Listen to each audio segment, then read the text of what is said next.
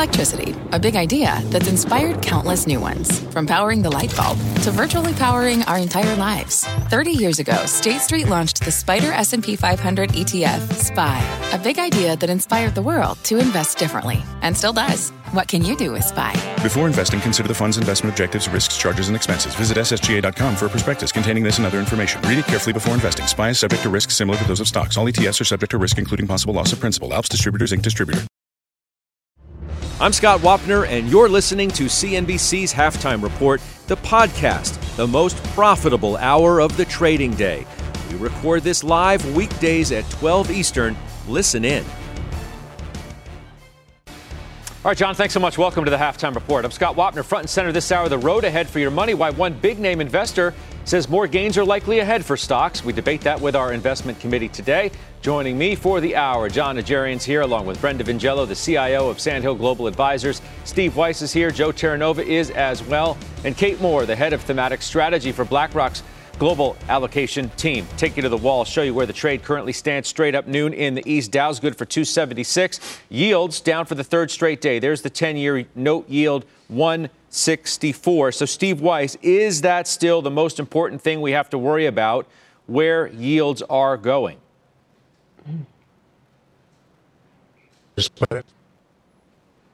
Well, he's frozen. So, Joe Terranova, I'll ask you that question. What a great way to start. yeah. You, you, in terms of freezing, you're coming to me, but yeah, yields yeah, were the Mr. single Freeze. most important. the single most important proxy for the market has been yields over the last uh, few weeks, Scott. But I think there's been a, a pivot, and there's been an uncomfortable pivot towards now oil seems to be leading the market. Obviously, yesterday, the deterioration in oil reflecting the concerns as it relates to COVID surges in India and Europe that led equities lower. Today, you're seeing oil pricing uh, higher, so that's kind of giving some support to equities. So for me, overall, I had been leaning into that cyclical trade in my portfolio. I had the heavy exposure towards banks, in particular regional banks, and understanding that we've got this little bit of a dynamic change away from interest rates.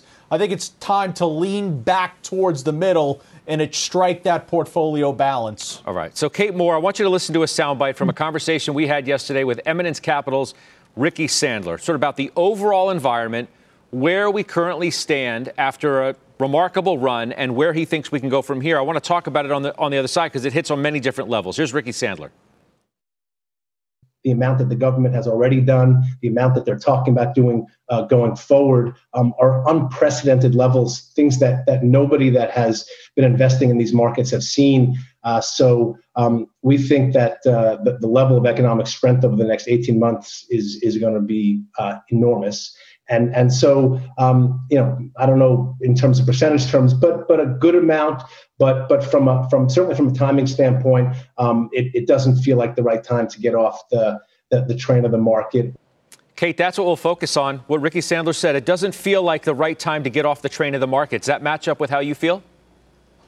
Yeah, that's right. I mean, the one thing I think, Scott, that's a little bit different is I think we're going to tread water for a little bit in the very near term. Maybe the market's going to be a little bit more range bound. We're going to see these daily rotations like today where energy, industrials, and banks outperform, and other days like yesterday where we saw some of the tech and more long duration equities outperform. But I think Ricky made a really important point here in terms of sort of the engines firing uh, for the economy. Of course, we have the restart. We also have, you know, delayed spending for lots of income cohorts, and then very importantly, and I think Ricky alluded to this, the policy stimulus is just phenomenal. As a percentage of GDP, it's nearly double what we saw during the financial crisis. So, you know, there's a lot of reason to be pro-growth and pro-equity but recognizing that there are going to be these gyrations back to the point that Joe was just making in terms of, you know, the movements in yields. And at the same time, Steve, the, the Fed chair, Jerome Powell, just today said, look, I think that inflation is going to be temporary and transitory. And if it's not, we'll do what we have to do to deal with that. We'll use all the tools in our toolbox. He used the tools uh, term um, yet again. D- does that make it impossible to be anything but positive on the market, like Ricky Sandler said? Well, it depends where you are positive. So if you recall last week, I was very positive on the market, thought we'd see this major uptick in trading in, in levels uh, the day after Powell's speech. And then I was wrong. And as I thought about why I was wrong, it's because the market's not believing his conclusion.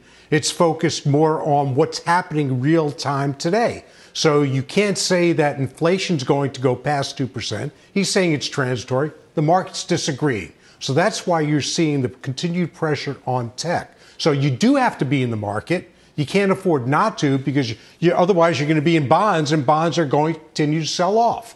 So, look, so I think it is a positive backdrop. I do agree with Kate that right now we're in a situation in the market where we're sort of in, in nowhere land.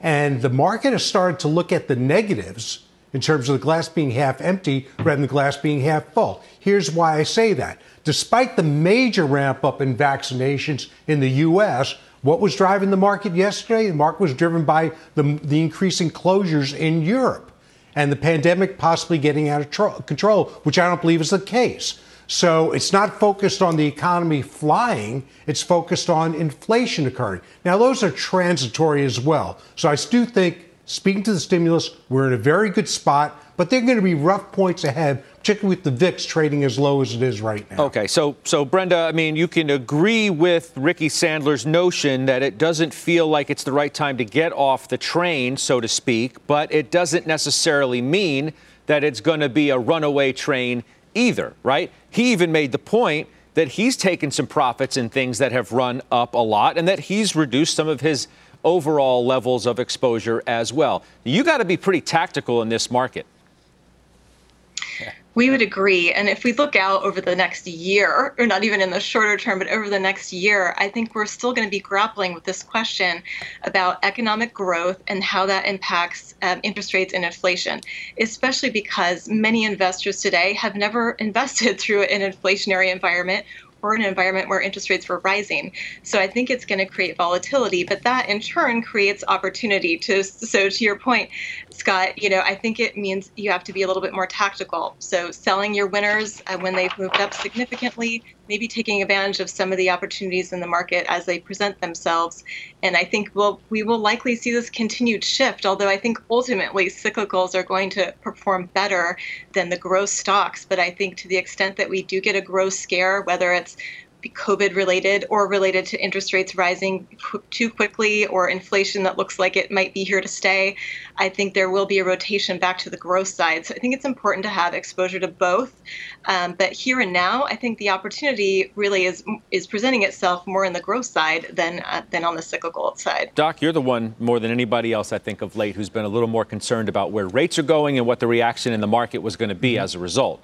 That if rates continued to tick up, you thought we could have a substantial correction in the market. Do you still feel that way?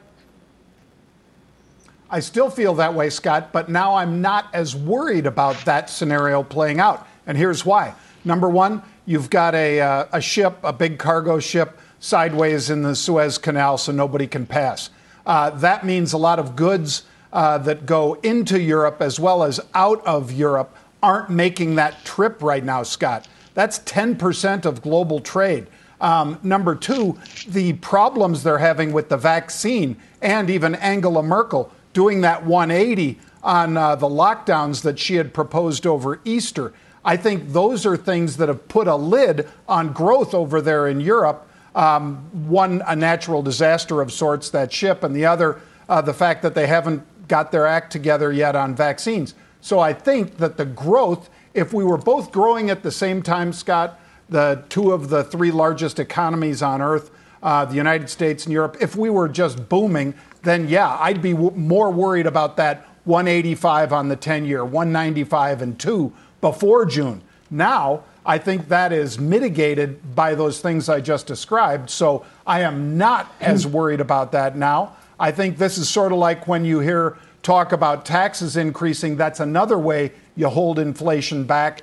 I think this has done that for the Fed, and sooner or later they'll address that either in testimony or just in straight out uh, speeches that the Fed speaks will be making. Okay. So, Steve Weiss, I want to focus and really fixate on, on what Ricky said about this notion of taking some profits in things that have run up a lot, even as you know he continues to favor cyclical stocks and things that are tied to the recovery in the economy. And by the way, he's bullish on the outlook for the economy, as is the Fed chair, who just reiterated that within the last hour.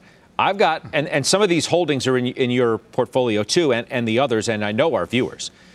So, all time highs today in, out of the cyclical space General Motors, Whirlpool, Caterpillar, Deere, Dover, Honeywell, Jacobs Engineering, Parker Hannifin, Snap on, Stanley Black & Decker, United Rentals, Dow, Corteva, Home Depot, and Lowe's. I've got 52-week or multi-year highs today in General Dynamics and 3M and Textron. United Airlines. I mean, there's a lot of names from a lot of cross sectors in the cyclical space, Steve. Is it time to look at these gains and do what Ricky Sandler's doing and look to take some profits and some chips off the table or not? I believe that you definitely have to start looking at it. You look at Caterpillar, which is selling at 20 times forward earnings. That's if they get there. And I think that's expensive. Um, look, if, if Powell's right, we have transitory inflation, then that's not going to be good for Caterpillar. So I think those are way too valued. Now, GM, from a different story, it's still a cheap stock. And I believe you're seeing a re rating of the auto stocks. I own GM, I own Porsche. I think those continue to go. So some of them have just moved too much. I was looking at commodity prices. Freeport McMoran, not far off an all time high, or at least a multi year high. The stock has moved up twice what the price of copper has. In other words, copper's up about 13%, the stock's up 30% year to date. That's too aggressive a move, in my view, when copper prices have come back a little bit. So, yeah, so you got to be taking some profits on the cyclical stocks. And also, what we're seeing now is that the high flyers in the technology world, and I've made some mistakes in the portfolio, not taking profits on some of the real high flyers. None of those, of course, but I'm talking about some of the others that are more reasonably priced. They're not going to come back anytime soon. So I still think you can take profits there. You know, I'm looking at, at uh, General Motors, and I want to focus on that for, for a moment because it's been, it's been recommended on this show more times than I can remember. And I'm trying to look up its historical PE ratio right now. Maybe the folks in the back can do that for me. I don't know off the top of my head what the the historical uh, PE uh, is on this. The stock right now, okay, has run up a lot. It's run up 37% in three months. And FactSet tells me it's run up 170% over the last year, and it currently is a 13 PE. So you say it's still cheap, mm-hmm. Steve. On on what metric? right? What are our viewers supposed to hang their hats on so, after that huge run that GM, for example, is still quote unquote very cheap? Okay, so I'm looking at forward earnings. It's not cheap on a historical basis 12 times. These companies, auto companies, typically sell at six to eight times. Uh, but as I said, you're seeing a re rating. You don't have the massive overhang of the pension liabilities and the healthcare liabilities because they've negotiated some of those away. So you've got a better balance sheet. You've got a better grip on management. Don't forget, management's rationalized the number of brands that they're selling. So you've taken costs out there. And then when you look at EVs, you've got a pricing umbrella in terms of valuation by the Teslas of the world, by the NIOs, et cetera. And as they transition more to the EVs, which is one of the reasons why I like Porsche better, frankly, than GM, you're going to see that the mm-hmm. companies are going to be back in the in the I'd say the limelight. And then finally, when you see what's happening with production, and when you see how scarce semis are, that means that they don't have to give the incentives there because we've never seen this kind of demand for auto sales. So you'll have a more predictive earning stream with a burgeoning economy and the scarcity in production of autos. So that's why I think that nine times next year can be actually be low. But 12 times next year, then I think you'd be a seller of it for sure. I mean, Doc, I'm looking at things on, on my list that I just read, like Deere, uh, which which currently has a, a PE of, of nearly 34. Um, that seems, you know, historically high to me. Um, there's the forward PE of 26, and we can take that number better than the one that, that I just gave you. My point is that a lot of these stocks have had a great amount of multiple expansion on the belief that yep. earnings are going to deliver in the months ahead now that we're moving towards the latter, if not ending stages of the pandemic. That better happen to justify where these stocks currently trade, right? Yeah, that has to happen. And, you know, we've all seen situations, Scott, where um, you just uh, have too much confidence in the numbers coming through and then they don't. And there's a dramatic, not a two or 3% sell off in those names, not broad market, but in those names. And instead, you get a double digit sell off. I think some of those stocks that you just named, in particular, Deere and Cat, could be in that category. Now, on the other hand, um, we talked about you know infrastructure and how it's taken a long time to work its way through Congress, um, and that's not a criticism. That's just I think it will take many more months into the future, Scott. So I look at Cleveland Cliffs, CLF. I look at Freeport, FCX, or any of the other Vale, any of the opening stocks that stand to benefit from additional spending in those areas.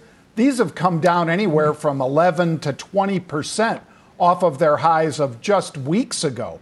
So I think those represent a much better place for people to go shopping than Deere and Caterpillar do, Scott. So that's why I'm focused on that side because I, I think Steve's right. I think we're going to see some of those infrastructure plays do much better, but you might have to have a little more patience because it might be out in time a little further rather than just right now. Kate Moore, what about this idea of you know all the multiple expansion that you've gotten in so many of the stocks that our viewers own, and and you, that all these folks own on the investment committee, right? Are, are earnings? Are we sure yeah. earnings are going to be good enough to justify those moves? Look, I actually think consensus earnings expectations are still a little bit too too low for for full year 2021. But I actually want to make another point here around cyclicals, which you know, and I heard Brenda say this. There's going to be some opportunity for more performance, and John was just talking about this a little bit in terms of the resource companies and the miners, which I like and own for what it's worth. You know, I think there's more room for these things to go. But there's a lot of other stuff in this cyclical and sort of value bucket that has meaningfully ripped but with very, very weak fundamentals. I mean, I think this is where, you know, Scott, earnings are really going to matter this year. Maybe not in the next few months, but by the end of the year, we're going to have to be focused on fundamentals. I was looking at this basket of mall based retailers yesterday, which is up like 48% year to date. I don't know anyone, probably no one on the panel, and none of you know our clients are considering going back to the same types of shopping behaviors they might have had in 2019. There have been these big structural shifts, which of course got priced aggressively throughout the course of COVID and you know have come off now, where I think you should be adding to those names uh, while still owning some of the cyclical, higher quality, stronger margin um, sort of resource companies to play both the infrastructure spend as well as return to activity. Joe, what about Home Depot and Lowe's? They're, they're on my list. Time to take any profits there? I know some, some of you have been. Yeah, and, and actually, I was one of the, the foolish individuals that did that exact move with Home Depot. So uh, I got out way too soon. It's continuing to push higher. I do have home exposure as it relates to LPX. But no, Home Depot and Lowe's are going to continue to have tailwinds supporting them both in terms of monetary policy and the strength of a consumer that is focusing on the home as a priority and the ability to go Home Depot and Lowe's and improve the environment that is their home. Brenda, the difference now is that, you know, people like Tom Lee say cyclicals are the new growth stocks, right? Growth stocks have compressed because of where interest rates have gone, so that now cyclicals are the new growth stocks in a post war economy. That's how he puts it. Do you agree? Well, if you look at earnings projections for 2021, it's certainly many of those cyclical sectors are going to grow earnings much faster than traditional growth sectors. So I think that's a point, you know, an interesting point to consider. Even looking at valuation, many of the companies in these cyclical groups are not going to be anywhere close to peak earnings in 2021, um, and that's not what's being projected today. So I think looking, even looking out further at what could potentially be possible, um, is going to be a, you know, a theme with many of these cyclical companies is not, you know, is this the end of the road or the many of them are, are closer to trough earnings than peak. And so I think that's important to consider, especially when looking at valuation and looking at potential earnings power of many of these companies.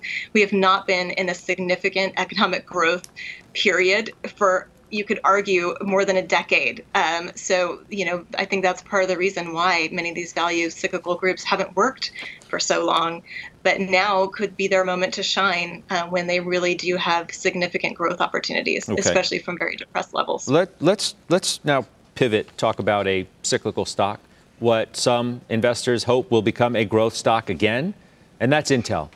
Let's take a look at a chart here. This was a stock that was leading the Dow earlier today. It had since gone negative. The CEO, Pat Gelsinger, the new CEO, was on the network just a short time ago. So they have, you know, the earnings, the call was very positive. CEO comes out and says straight up, Intel is back. Let's stop there. Brent, uh, Brenda, you own Intel. You almost mm-hmm. sold it because you were frustrated at where this company was going. Gelsinger now says it's back. Are you a believer? Yeah, that's right, Scott. We did almost sell the position. And I think the important thing here with this story is that we need to, you know, we, we needed a new leader in place, which we have, and we need a solid plan and, and an execution on that plan. Now, that that's the piece that remains to be seen. But I think having a solid plan in place with the hope of executing on that plan is a big part of the story here and what was lacking before. So I think that's obviously gone a long way in terms of um, providing stabilization to the stock. It certainly performed quite well. Uh, but now I think you know the, the rubber needs to re- meet, meet the road and we need to see execution on the plan. Um, from here on out. But we are certainly encouraged by recent developments. All right. It's named a fresh pick today at, at Baird. They reiterate their outperform rating. Price target is 85 bucks. That represents a 33% upside. I've got a couple of investment committee members joining me now to talk about this. Jenny Harrington, Gilman Hill Asset Management, Pete Najarian. They both own the stock. Jenny, um, you've maintained all along that this was a ship that was going to turn, and you were staying with it. I'm wondering what you think today, because investors may not be as convinced as you were then, and what with what Mr. Gelsinger had to say today. I like looking at this and thinking that about how some investments are long term and some investments are short term. And this is a long term one. So from the beginning, I've been saying, look, I plan to hold this for three years, maybe more. And what I loved about the call yesterday was that it built that foundation for me for long term growth. So I really don't care if today people are being fickle and first they say, oh, I'm going to mark it up 5% and now it's going to be flat on the day. I don't care. That doesn't affect my long term thesis. What I learned today is that they are investing for growth. And you know that a lot of our investment thesis was predicated on that on that huge free cash flow generation. And now they're doing something super functional with it. What's the whole point of having free cash flow? It's three things, right? Return it to shareholders, grow, or do both. And now they've said we're not just going to return to shareholders through buybacks and dividends, but we're also going to use a lot of that to grow and position ourselves really well for the future. So for me, the whole call yesterday, thinking through this was just really wonderful, really reassuring that the long term thesis is intact. One more thing that I think is important it was awesome to hear that their clients going forward, um, as they build up these new fabs, new foundry, are going to be Amazon, Microsoft, Google, the US government. You hear that support with all the chip shortages that we've had. You see how important this is to society, to the American economy. So overall, I just feel as comfortable and confident with this investment as I ever have. Okay. I'm really happy about what Bernstein, Stacy Rasgon, f- forgive me um, for stepping on your toes there. Um, he's the number one rated analyst, and, I know I know you know where this is going, and then I'll get to Pete. Uh, Stacy says today, quote, the bull case remains cheap hope he reiterates his underperform rating and a $43 price target. Do you have a response to that? Yeah, I've thought a lot about this because when I was on, on in October with you and we were talking about Stacy and his and his super negative outlook then, you think about what's happened since then. He was wrong, right? We were right. Intel's up 33% since since you and I had that argument about Stacy's really negative mm-hmm. call then. And one of the things that I think you need to be careful with in listening too closely to analysts is that analysts can often they do amazing work. Stacy knows this company a thousand times better than I possibly can. Right? He understands the chips way better than I ever could. But sometimes analysts get stuck in the weeds. And part of being a good portfolio manager is toggling between understanding the weeds and being in the weeds, but also moving to that 30,000 foot top down view. And that's what I tried to bring together as we invested in Intel was the 30,000 foot view, which said, this is a company that's in the top 10 contributors to S&P 500 earnings. It's trading at a, back then a 10 times multiple. It has huge free cash flow. It has remarkable talent at the company, an amazing board. That's going to come together in a positive way. So you have to be careful with not getting stuck too much in the weeds. You have to bring the two together as you make investment decisions. Okay, so Pete Najarian, I, I bring you so, in, and, and, you've been another one who was sticking with this name. uh, mm-hmm. through the depths when Farmer Jim was selling. He was throwing in the towel. I think Stephanie Link may have done the same. Here's what mm-hmm. Jim Cramer said, okay, in response to Gelsinger saying Intel is back. Not so fast, basically. How much can you really change in a month? It's a battleship, it's nuanced, it's very hard to turn this quickly. I think he's a change from the prior CEO, but they're behind AMD. And now I'm paraphrasing part of this. This is a quote mm-hmm. Intel is not back that fast. This is a very big turn that has to happen over multi years. Okay? So are we being too optimistic? I mean, this is a, you're willing to wait that long? Well, I think the reality is this, Scott. Um, even though uh, the stock has improved and, and has outpaced and, NVIDIA and AMD and many other names out there in the chip world that get all the attention, um, it, it still trades at 12 times earnings. And to Jenny's point, look at their cash flow generation, which is uh, incredible. And I think that what I like so much about what's going on at Intel right now is the fact that it is a company that took a blueprint from Microsoft and, and went after the right person to direct this company in the right way. And this is a long term strategy. But even though it might be a long term strategy, that doesn't mean there's not some room for maybe some expansion, some PE expansion, and maybe we get up towards that 15 level or something like that. But it looks like when Satya Nadella took over, you have experience, you've got the background. He pivoted to the growth area of cloud. We're looking at basically the same sort of a blueprint. Pat Gelsinger had done an amazing job at, at when he was at Intel for 30 years as the CTO, and then he moved over with VMware. And we're looking at a guy who's come out and he said, "Look, it's go big or go home." He's putting 20 billion dollars into this expansion. They're using their cash to do that. He looks at that as a hundred billion dollar opportunity out to 2025.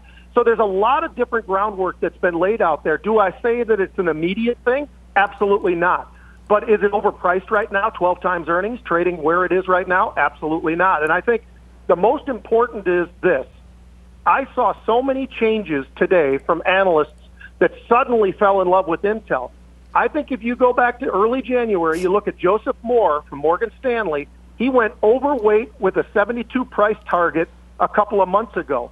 That's what's important. That's what you're listening for, and that's what I think Jenny and I were more on that camp, obviously at that at that time, than when we were hearing from so much of the negativity. And I think when you look back and you see the third point, uh, Dan Loeb obviously was rattling things up a bit and, and mm-hmm. trying to look for some sort of uh, change. Uh, yep. We've got some of that change. I now. was gonna I was gonna bring him up next because you you are not alone in mm-hmm. your optimism about what Mr. Gelsinger can do with Intel. Daniel Loeb mm-hmm. tweeting of Third Point, of course, tweeting last night, 9:12 p.m. "Quote: I've never seen a new leader like Pat Gelsinger step into a new company like he has at Intel and take charge with such clear vision and articulated strategy. Looking forward to its execution." I mean, okay, that mm-hmm. says a lot. That says a yep. lot coming from somebody like like Dan Loeb, um, and it matches with what you and Jenny, Pete, think right. about this company. Maybe Jenny's willing to wait a little longer than you know maybe you're thinking about, but mm-hmm. nonetheless, mm-hmm. the optimism is shared. It's certainly given me much more patience, and I also think it was critical last night. How great was it that Satya Nadella joined him? And to Jenny's point, all of the different mega cap companies that are now endorsing what they are doing, how they're going to go about it. I, I think that really does speak volumes about people's respect for the CEO presently of Intel and the bold move they had to make in a very short time frame with the previous CEO, who was wonderful man, but you know more on the financial side, not so much in the in the inner works of the company itself. And I think that's what makes this so critical. This is somebody who's been there, he's done that, he's understood, uh, you know, the whole process this, this goes into, and the commitment of what they want to do right now. I think the innovation side of it speaks volumes to what they see in the future in terms of they'll be providing the opportunities for others on the manufacturing side as well. All right. I'm glad you guys joined us. Pete, thank you. Jenny, thanks as well. We'll see you. you back on the desk soon. I know that. If we turn back to the committee, Weiss, you own Taiwan Semi, you own Micron, you own Qualcomm mm-hmm. and Qorvo and Skyworks, but you don't own Intel. I don't. And, uh, you know, I, I, looked at Intel and I've been very close to buying it. I think it'll come down a little bit, then I'll take a look at it. Look, here's the reality. Um, he's very well against, very well respected, regarded as brilliant. I don't dispute any of that. it's going to be three years at least, probably four years, before the fab is up and running. In the meantime, Taiwan Semi continues to entrench their position. It's not that easy to change when you're using one outsourced fab to another. And the fact that he's saying, and he used more buzzwords than I think I've heard in my entire lifetime, just a CNBC interview before, it's not that easy to get customers to change, as I said. And the fact that customers are calling him means that, okay, they want to get better pricing from TSM. So the margins that TSM sees are not the margins that Intel is going to see because now you'll have this duopoly in the US. So in any event, the road ahead is not that easy. Mm-hmm. We see IBM, and I'm not comparing him to the new CEO at IBM because I think he's a lot better. But as I look at also what VMware did during his tenure, the stock tracked, frankly, the NASDAQ, except for the last two years when it vastly underperformed the NASDAQ. So it's a very, very heavy lift, and you're in the very early stages where that hasn't even started yet. So I wouldn't I wouldn't sell everything and buy Intel here, but I'd buy it on a pullback. Speaking of selling some things, Joe, you sold, if I if I recall correctly, the SMH the other day, or at least within the last handful I sold of days. The, so I sold the SMH and I uh, entered a position in Lam Research, which is benefiting significantly from the Intel news of last evening. Um, real quickly on Intel, I, I disagree. I think this is brilliant. I think this has nothing to do with profitability. Gross margins are going to decline. You're going to see a, a, decline in free cash flow generation. This is about seizing an, opportun- an opportunity, seizing the moment. This is about America first. This is about if you have customers who are also your competition and you're trying to get them to pivot towards using you, you're going to bring the supply chain security into the conversation. That's why Satya Nadella is sitting alongside him last night because I think universally everyone agrees this is where we're embracing the supply chain security. And I think it's brilliant on the part of Mr. Gelsinger that he's gone forward and he's been the first to step out and do this. All right. Uh, I'm going to leave it there. Kate Moore, thank you as always for being with us. We'll talk to you again soon. That's BlackRock's Kate Moore with us today. Up next, we have a bullish call on the banks. The committee's trades are straight ahead on that. And a reminder, you can always watch or listen to us live on the go on the CNBC app. We're back on the half in two minutes. Old Dominion Freight Line was built on keeping promises. With an industry leading on time delivery record and low claims rate, we keep promises better than any other LTL freight carrier because we treat every shipment like it's our most important one, which means we do the little things right so that we can keep our promises and you can keep yours too. That's what drives us. To learn how OD can help your business keep its promises, visit odfl.com. Old Dominion, helping the world keep promises.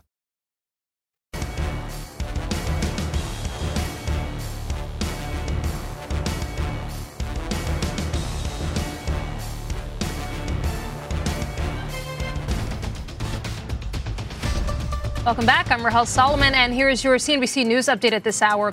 CDC Director Dr. Rochelle Walensky says that the U.S. is now vaccinating between 16 and 20 million people per week, but she also says that new infections are on the rise. History made today in Boston as its new mayor was sworn in. Kim Janey is the first woman and also the first person of color to hold that position in Boston. Former mayor Marty Walsh resigned on Monday to become President Biden's labor secretary. Pope Francis has ordered cardinals to take a 10% pay cut in order to save jobs at the Vatican. Other high level clerics will also see salary reductions. The Pope cited lower donations during the pandemic. And they're back. The Biden's dogs have returned to the White House. Major and Champ were, of course, sent back to Delaware earlier this month after Major, quote, nipped the hand of a Secret Service agent. Though the president insists that the dog's Delaware trip was not related to that incident. But Scott, apparently, Major is seeing a trainer, so that's a good thing. I'll send right. it back to you. All right, Rahel. Thank you, Rahel Solomon. All right, Morgan Stanley's out with a bullish note today on the banks. They think the rally will continue. I want to kick this around. Maybe what's most interesting, Brenda, with this note is that of the, let's say, big name banks, Wells Fargo is the only one on the list. They like State Street and Synchrony and Amex and Signature Bank and East West Bancorp and Citizens Financial as their top picks. None of the other so called money center banks Mm-hmm.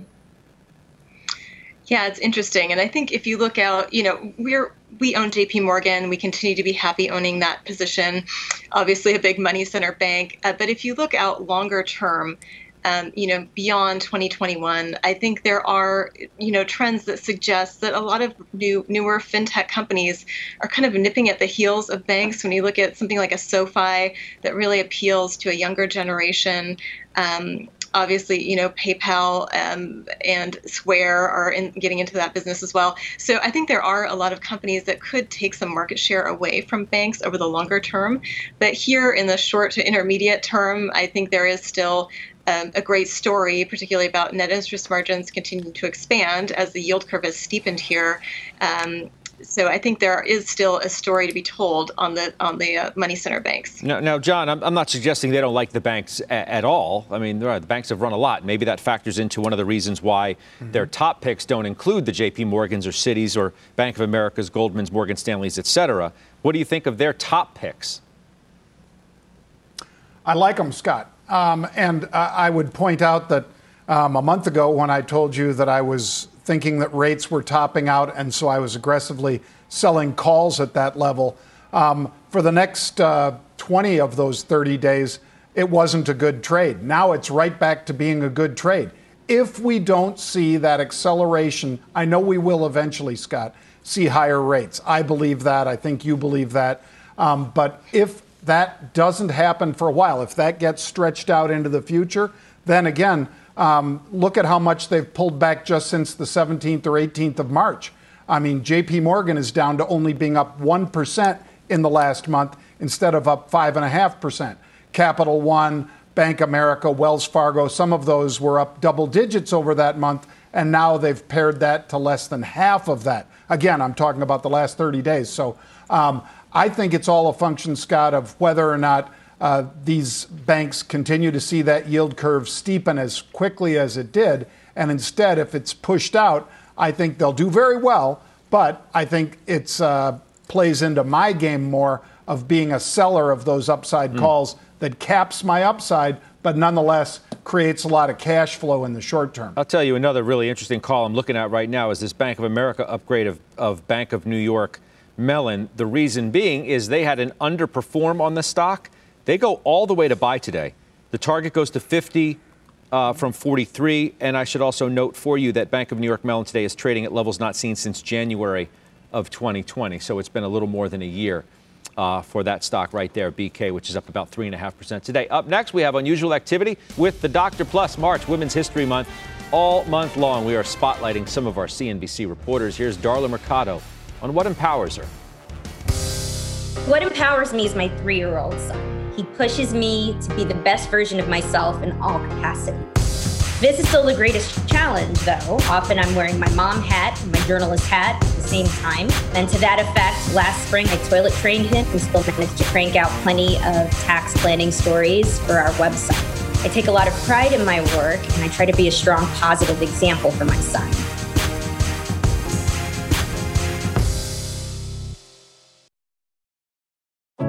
What does it mean to be rich?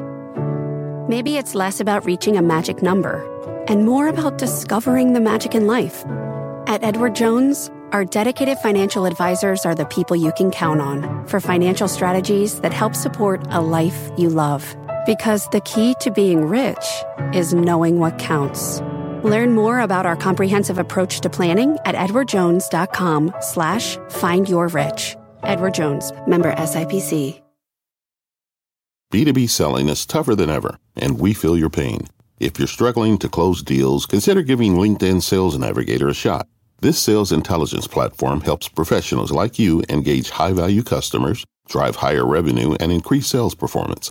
Sales Navigator also guides you in targeting the right buyers, highlights key signals such as job changes or which accounts you should prioritize, and uncovers hidden hot prospects so you can find those buyers that are most likely to convert. Fueled by LinkedIn's 1 billion member platform, Sales Navigator gives you the most up to date first party data, enabling you to unlock conversations with the people that matter. Right now, you can try LinkedIn Sales Navigator and get a 60 day free trial at linkedin.com slash halftime report. That is linkedin.com slash halftime report for a 60 day free trial. Let LinkedIn Sales Navigator help you sell like a superstar today.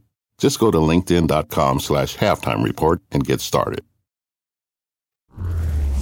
All right, Doc, unusual activity. You got three for me. I do, Scott. I'll hit them quick. Uh, the first one is Boeing. 245 calls. The stock was roughly 242 this morning. Uh, they started buying the 240s, 245s, 250s that expire this week. I joined them. These are the biggest numbers we've seen in Boeing in quite a while. Um, it's not retail buying; it's institutional with a time frame of this Friday, Scott. So I'll probably be in these trades just two more days because obviously that's when they expire. Second trade, take a look at Visa. Uh, the 215 calls out there in May. The stock was 210 this morning. They're buying those 215s. We both know that stimulus checks is probably part of the story here. The other part is maybe people going back into restaurants and hopefully uh, into uh, bricks and mortar stores as well as online, Scott. Lastly, Applied Materials, AMAT. They were buying the 125 calls. That's the at the money call in April. They were also buying calls all the way up to the 135 strike a lot of volume in here. It was eight to one calls to puts. I love to see that kind of volume. So I'll probably be in these calls right around three weeks, Scott. Uh, the weekly calls, like I said, the Boeing's about two days, and the others, the May calls, probably four to six weeks. All right, Doc, good stuff. Thank you for that. Up next, the committee's ready to answer your questions. A few ways to reach us as well. You can tweet us with the hashtag AskHalftime. You can go to our webpage, or you can email us.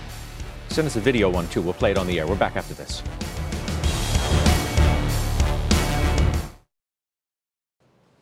All right, let's answer your questions now. First up, Brenda, I'm coming to you from Stuart in Chicago. Mondelez, is it a sell or a buy, sell, hold? Yeah, so this is a name where 70% of revenue comes from outside of the US. And the company, even though they did quite well last year with organic growth, there were some supply chain disruptions. So those should uh, you know, be on the mend as we look forward. Um, and it continues to be one of the growthier names within the consumer staples sector, yet is not trading at a premium multiple. So we still really like this name. All right, Joe, I turn to you. It's from John. He's one of our regular viewers. Sends in a question uh, about Adobe. Is it a great buying opportunity on the dip after its amazing earnings report? CEO was on the network within the last hour. The Joe T ETF owns it. What do you think?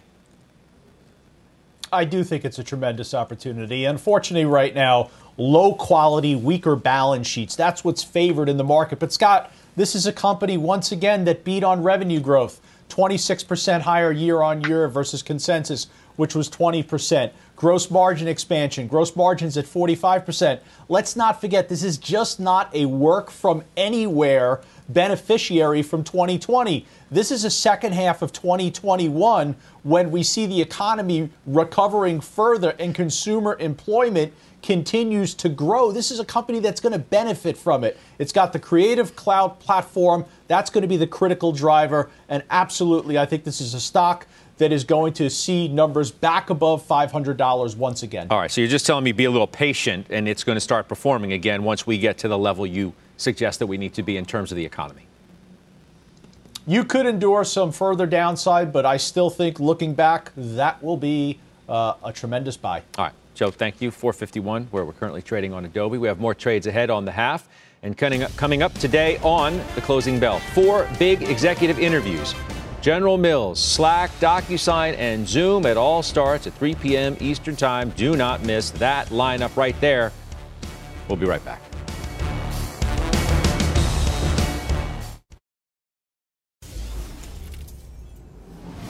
All right, time now for the futures outlook. We are watching the dollar index after it hit a four month high earlier today. Brian Stutland has that trade for us. Where do you think it's going from here?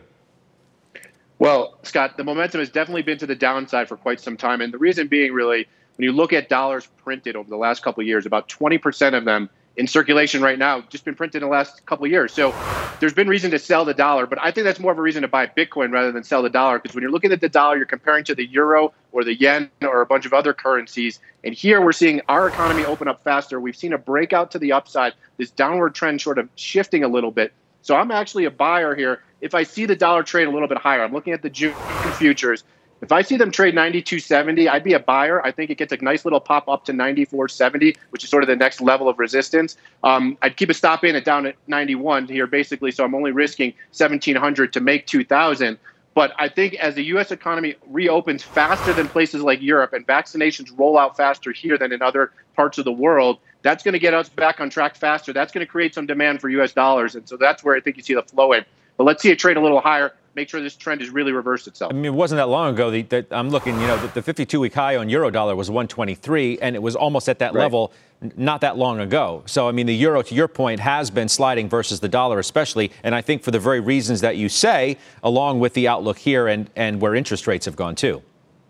Yes, Scott. I mean, when you look at interest rates, like you mentioned, the 10 year note here trading above 160, 170 in that range right now versus negative rates, let's say on the Bund, is really attractive to people. We're seeing decent demand on some of the last few auctions, and that's why I think you're seeing the dollar rise. A little bit of flow into our treasuries to sub, sort of subdue these higher rates that we see right now, and that's been attractive for investors to come back into the United States. All right, man. Good stuff. We'll talk to you soon, Brian Stutland. Thank you. Final trades coming up next.